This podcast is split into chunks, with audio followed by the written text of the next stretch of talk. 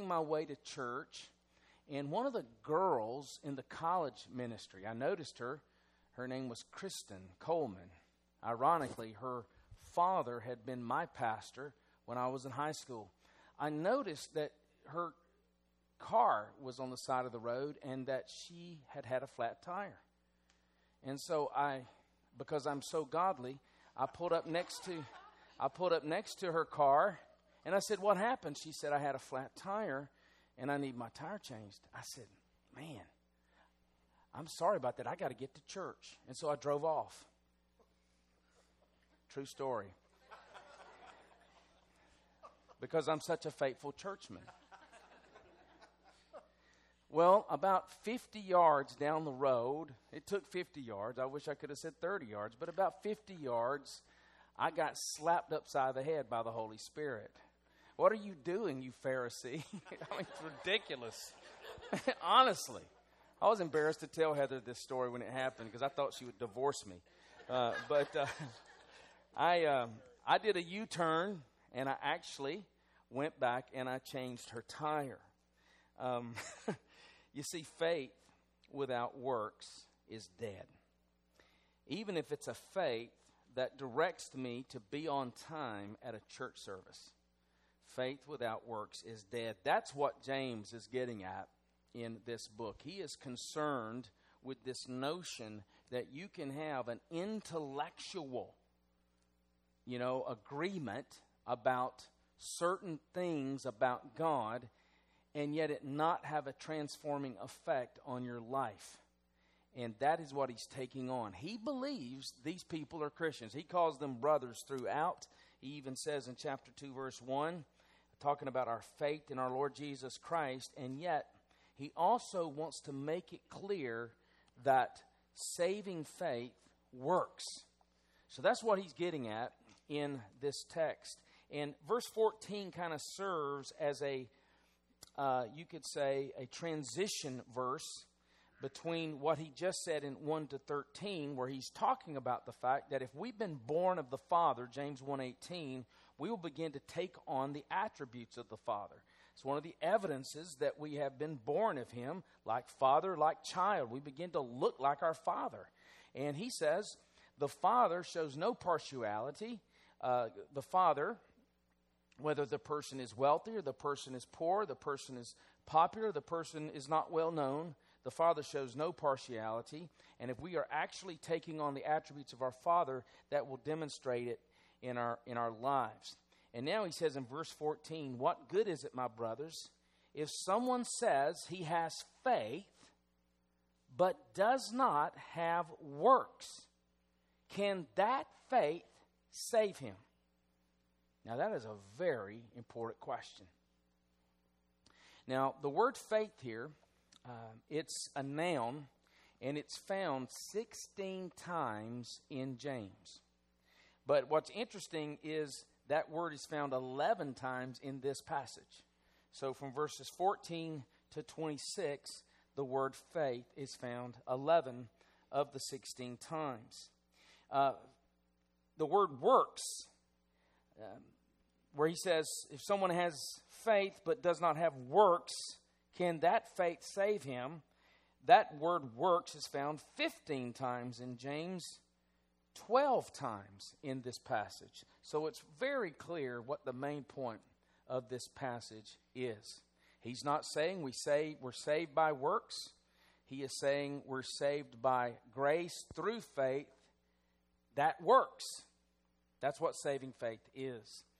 And so it's important here to notice an assumption. Unless the readers, the original audience, are used to saying salvation is by faith, there's no point in what James is saying. So it's obvious, or at least it appears obvious, that the readers knew that slogan. We are saved by faith. And so he uses that phrase, which appears to be very well known, but he recognizes there's a way of abusing that phrase as well. We see it in Southern Baptist life. Uh, there are many, many people who profess faith, but there's nothing transformative about their lives. That's what makes this passage perhaps as important a passage in the Bible for many Southern Baptists. Now, I want you to notice something about this faith. Now, if you look all the way back in chapter 1, he speaks about a faith that produces steadfastness. Now, their faith is, is seen in a positive light. Faith produces steadfastness, and in particular, the testing of our faith. So, when you have saving faith and your faith gets tested, your faith will produce perseverance. It's going to produce steadfastness. It's one of the evidences of our salvation. Whereas someone who has a professed faith but not saving faith, when they're tested, it doesn't produce perseverance. It doesn't produce steadfastness. It produces someone who's very bitter and someone who withdraws from the people of God and perhaps even draws with, and certainly uh, withdraws from God as well. So we see that uh, in verse 3. Then notice in verse 6, he says, Let him ask in faith. Talking about this wisdom that we're to ask for, let him ask in faith. So their faith is seen as positive as well. One of the evidences that we've been saved is that we have a vertical life. We have a life that is, the scripture calls prayer. And, prayer itself is an act of faith. When we prayed for Joe, when we prayed for the other prayer request in here, we were confessing our faith in our God. We're confessing that He is, as I said, the fount of all supply. We are impotent, we are weak, and we are completely dependent upon Him. You see faith also used in a very positive way in chapter 2, verse 1. My brothers, show no partiality as you hold your faith in our Lord Jesus Christ, the Lord of glory. So, there, that is the saving faith he's referring to. Again, faith here is, is seen in a positive light. And then in chapter 2, verse 5, he says, Listen, my beloved brothers, has not God chosen those who are poor in the world to be rich in faith? Now, to be poor in the world does not necessarily mean to be someone who has um, poverty it's someone who recognizes their spiritual poverty. So you can be a very wealthy person, which we all are, by the way. Uh, when you compare us to the world's uh, financial standard, and certainly even in the history of the world, we're all very wealthy. And yet, even the wealthiest among us can be poor in the sense that James is referring to when we recognize our poverty of spirit and our brokenness and our dependency upon the Lord. He says those who are enriched in faith are heirs of the kingdom. Uh, and then you see faith used obviously in a negative way in our current passage, but you see one more time it's used positive in chapter 5, verse 15, where he says, And the prayer of faith will save the one who is sick, and the Lord will raise him up, and if he has committed sins, he will be forgiven. And so there we are praying uh, for the sick and praying in faith. So those that's a positive expression of faith. That's not what James is talking about in this passage. Here, he is concerned about a faith that does not produce fruit. And so again, works is what he is going after. Now, when you read in Paul the term works, is that a positive or a negative thing with the Apostle Paul? It's negative. And, and, what, and how does Paul use the term works? Yeah, how does he use works? Why is it negative for Paul?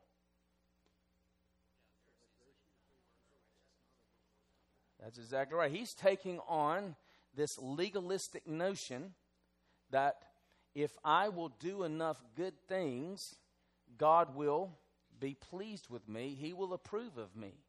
It's the default religion of the human heart. That's why every religion in the world but Christianity teaches some form of works salvation. I do these things, therefore God is pleased, God is accepts me. And so Paul uses works in that way. James is not using works in that way. He has a completely different agenda, a completely different audience. We have to know our audience in, in order to understand what he's getting after. And so, for for James, works are faith deeds. Now, why do I say that? Well, n- notice how he begins the chapter faith in our Lord Jesus Christ. And so, works for James are faith works, faith deeds. Now, someone explain what I mean by that. What do I mean by faith deeds? What does that sound like? There you go. You're not doing it to, to try to curry favor with God. You're doing it because you have favor with God. It's a response. And again, we can't divide or divorce faith from hope and love. It is a it is motivated by faith, hope, and love. It's a response to what he has done for us in saving us. It is an act of love. It's what Paul calls the obedience of faith in Romans 1 and Romans 16. And so, oftentimes, um, when you see this language of works, you have to know who is discussing it. And so, faith and works is connected like heat is to fire. I think will be a good illustration here. Now, now that James has made his thesis statement, which is verse um, 14 in chapter 2, he's going to give us four case studies. And the first case study is seen in verses 15 to 17. We see here that false religion is useless with mankind. That's the first case study. False religion is useless with mankind.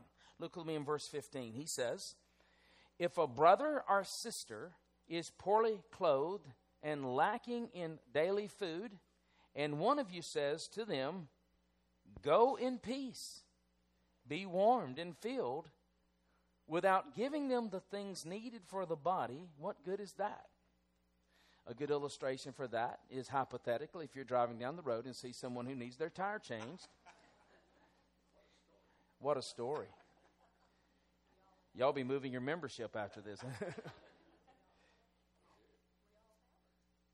Those stories, that's right. Mine's probably the most notorious, though. I was on the way to church. Uh, so, also, faith by itself, if it does not have works, is dead. Now, that should cause us, that should sober us. Because I'm telling you, I grew up with this. I, am not even going to mention Fisherville. I'll just tell you about my experience growing up. I have family that haven't been in church 30 years. And if you were to ask certain members of my family, are those people saved? Now I'm talking about people I love dearly. I'm not judging them. I mean, this is this is a person who prays for them every day. If you were to ask, are they saved? Certain people in my family say yes. I remember when they were committed to the Lord and did all these things. And James just said, faith that does not have works is dead. And he gives a case study. Genuine faith that does not meet the needs of the poor is dead. Charles Spurgeon said, if you want to give a hungry man a tract, a gospel tract, wrap it up in a sandwich. And so James is clearly going after something that was notorious then as much as it's notorious now. This notion that you can have an intellectual faith and it not have a transforming effect on your life. And let me, let me tell you why this is important when we think about our loved ones. It's not so that you can judge them, it's so that you know how to pray for them so that you can know how to interact with them. Don't ever assume your loved one is saved because they walked an aisle at a revival 30 years ago. That's exactly what James is saying is dead faith if there's been no fruit. And so this is as important a passage as we'll ever see. If your faith is alone, James says, you're in the grip of an illusion. Now, in case study two, uh, James anticipates this objection to the message of verses 15 to 17. We saw in verses 15 to 17, false religion is useless with mankind. Here we see false religion is useless with God. Even more importantly, verse 18. But someone will say, You have faith, and I have works. Show me your faith apart from your works, and I will show you my faith by my works. James is taking that on. It seems to be here that the opponent or the hypothetical opponent argues that faith and work and works are separate. They're separate virtues, they're separate gifts. And just so someone may have the gift of faith, someone may have the gift of works. And, and so the objection that's being raised here is that faith and works can be separated. Some people have the gift of faith. Some people are really gifted in the area of faith. Other people are gifted in the area of works. What you mean by that?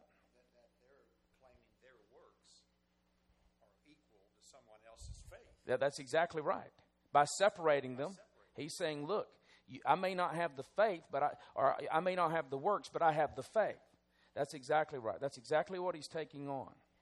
Um, as if it's almost like uh, you're talking about spiritual gifts here. One guy may have the gift of service, the other guy may have the gift of teaching or leadership. And so James is taking that on. Well, notice in verse 19 you believe that God is one, you do well. A little sarcasm here. Even the demons believe.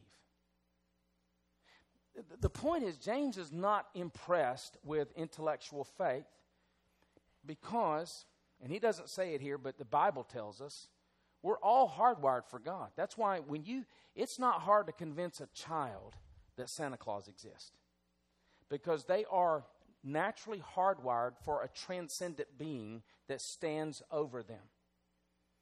And so you'd be hard pressed to find real, hardcore, philosophical atheists.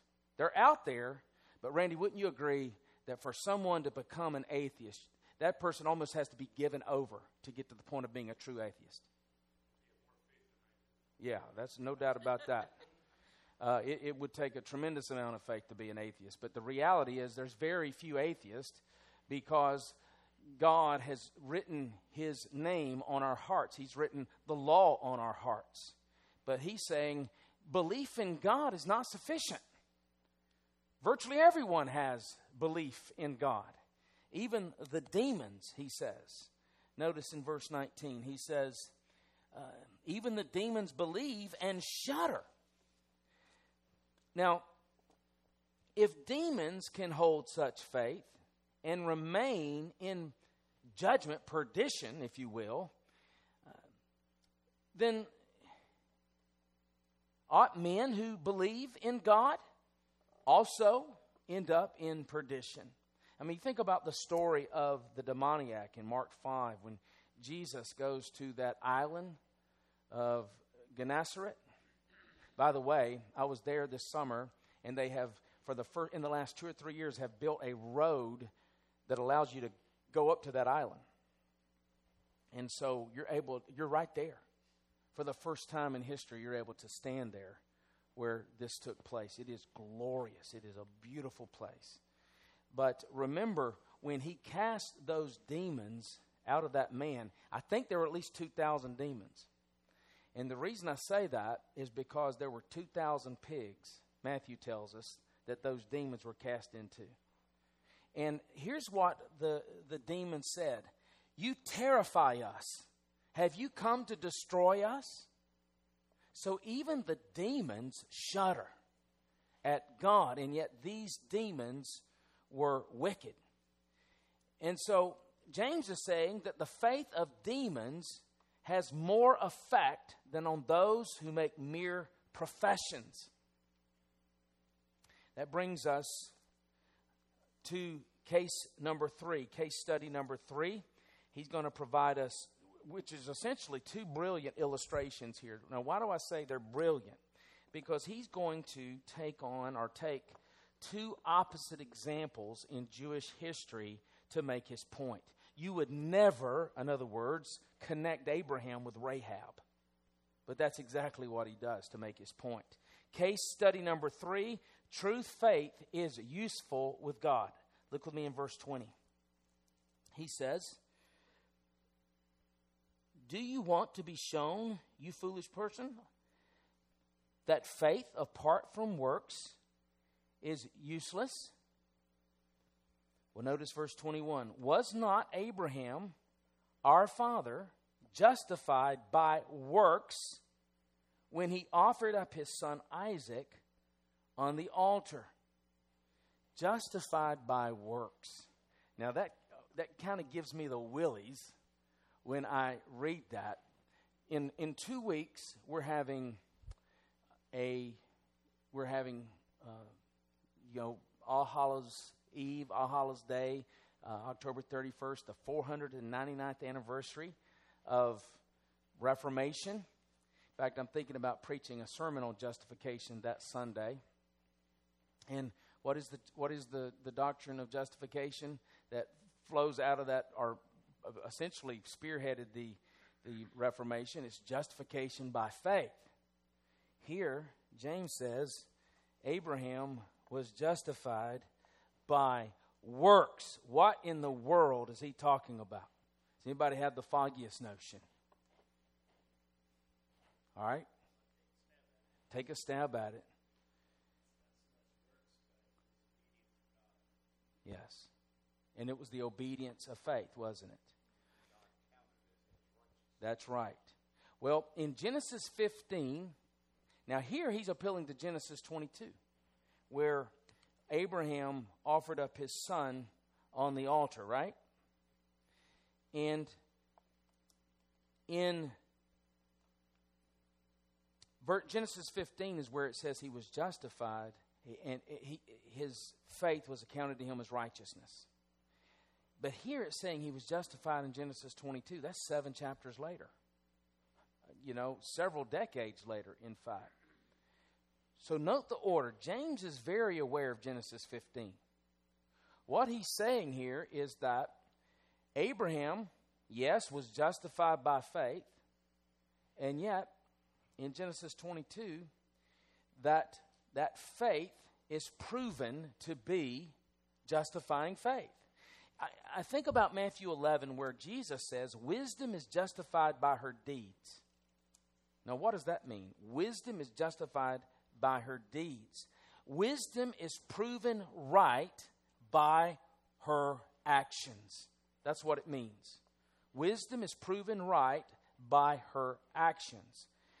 Just so Abraham's faith is proven right to be real by the actions. So when we think about justification, here's I think the best way to say it.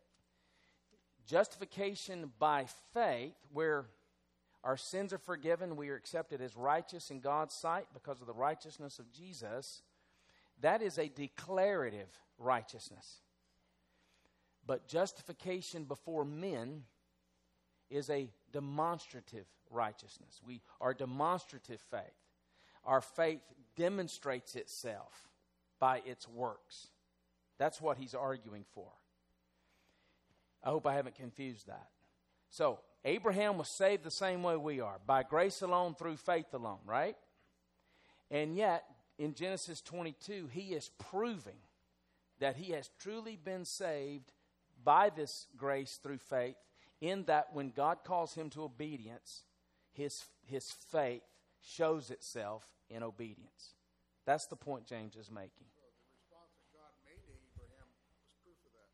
that. That's exactly. So, what did he say?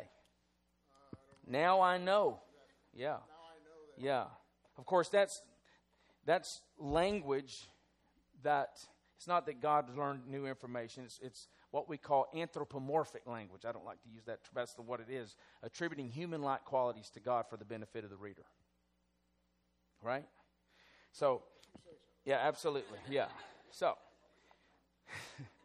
well, verse 23. And the scripture was fulfilled that says, Abraham believed God, and it was counted to him as righteousness, and he was called a friend of God. So that's referring to Genesis 15. Does anyone have that as a cross reference in their Bible, verse 23? Genesis 15, 6. So he's quoting two different texts, Genesis 15, 6 and Genesis 22. Obviously, Genesis 22 follows Genesis 15. So he is saying here that Scripture was fulfilled, that Abraham truly did believe God. How do we know that he believed God? Because when God called him to a radical act of obedience, he obeyed. That's the point. So, in that way, he was justified by his works in the sense that his, his faith was proven right by his works. His works did not save him, it showed that his faith was real. That brings us to the last case study in verses 25 to 26. And that is the case study of Rahab. True faith is useful with mankind. You see that a person is justified by works and not by faith alone. Now, the contrast is, is very intentional here, as you're going to see. And in the same way, was not also Rahab the prostitute justified by works in the same way as Abraham when she received the messengers and sent them out by another way? Now, someone tell me the irony of using Abraham and Rahab as the examples. Ah, and the other one's the father, he's the constitutional father of Israel. He's like the Thomas Jefferson of Israel. And so you've got the constitutional father and you got a prostitute. He's using those two examples. Why do you think he's using those two examples? Gentile and Jew. That's another example, another one reason perhaps to speak of the whole world.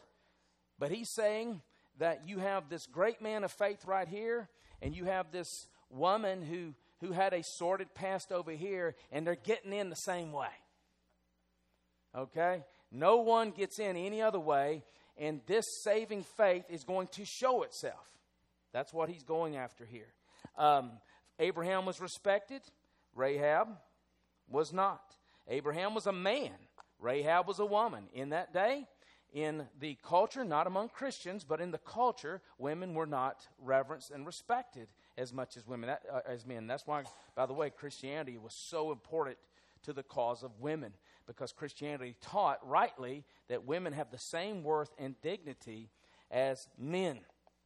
And so James is using these two illustrations to demonstrate the comprehensiveness of this truth.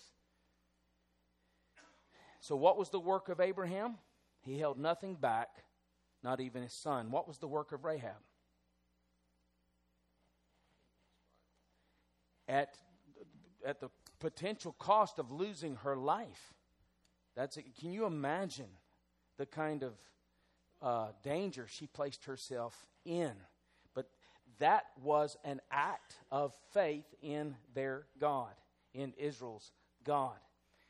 And so James is has driven home his point. And this is for those people who say, Pastor, don't bother me. I'm already a Christian. I've walked the aisle, I've prayed the prayer. Uh, I don't have a lot of sinful vices. I tithe. I'm a regular church member. I even teach Sunday school and I sing in the choir. And James is saying that true saving faith goes public. Look with me in verse 26 to close this out. For as the body apart from the spirit is dead, so also faith apart from works is dead. And so the glory of the gospel is not merely that we're justified when we depend entirely on Jesus alone, but also in that depending on Christ alone is the power that makes us new and makes us loving. And so James is going after that. And that's what makes this passage so crucial. Anybody have any thoughts or insights before we close? Yeah. I, Yeah. So it comes out right. But uh, there's a case in the Bible, and it's true. I've seen it in other even humans' lives that I've Yeah. in touch with, where somebody's bad works proves that they were a believer. And you think Ananias and Sapphira in Acts chapter Yeah. five. Yeah. Uh, God judged them immediately for their bad works. They were believers, but here they had bad works, so that was proof that they were a believer. So if you see somebody in bad works and they're getting along fine and there's no problem, that's that's probably proof that they they're not the Lord's. That, that could very well be. I mean, so what you're saying is that a, a believer is under the discipline of God. And, and so it may be that a, a believer has a harder time succeeding in rebellion than an unbeliever. An unbeliever may succeed a, an entire lifetime in rebellion because that unbeliever is not under the disciplining hand of the Father. For instance, um, if Seth's boys, you know, come in here uh, and let's just say Emily's sitting here and they just slap Emily upside the face, um, that, that, that's Seth's deal. I'm not going to go over there and, and spank them because they're not my sons. They're his sons. And when he spanks them, uh, he proves that they are his sons. That's right. And so an unbeliever may may have an entire lifetime of success, and um, because they're not under the disciplining hand of God, but there is a day that awaits judgment. Um, but for the believer, God is committed that we anything we do apart from Him, we will either fail miserably or succeed miserably. So, any other thoughts? 19, you know, where he talks about you believe that God is one. Yeah. Well, even the demons believe and shudder. He's saying you don't even have enough faith to shudder before God, and the demons do. That's right. The, the, the demons' faith was more transformative for them than, than a non saving faith. That's right. And, you know, typically, what I think what you can see here is this, this effort to, to have this outward, you know, moral life without repentance, without regeneration. Um, that makes some of them, let me just say this and I'm not talking about any Matt Fisherville. I, I'm talking about my childhood church. Some of the meanest people on the planet are moralists in the local church who haven't been born again and who haven't who aren't whose morality is not birthed by faith. It's birthed by self-righteousness. And I saw a lot of that growing up, and I left the church when I uh, graduated from high school. And that's one of the reasons. It, I, I just, I was turned off by that. So, any other thoughts?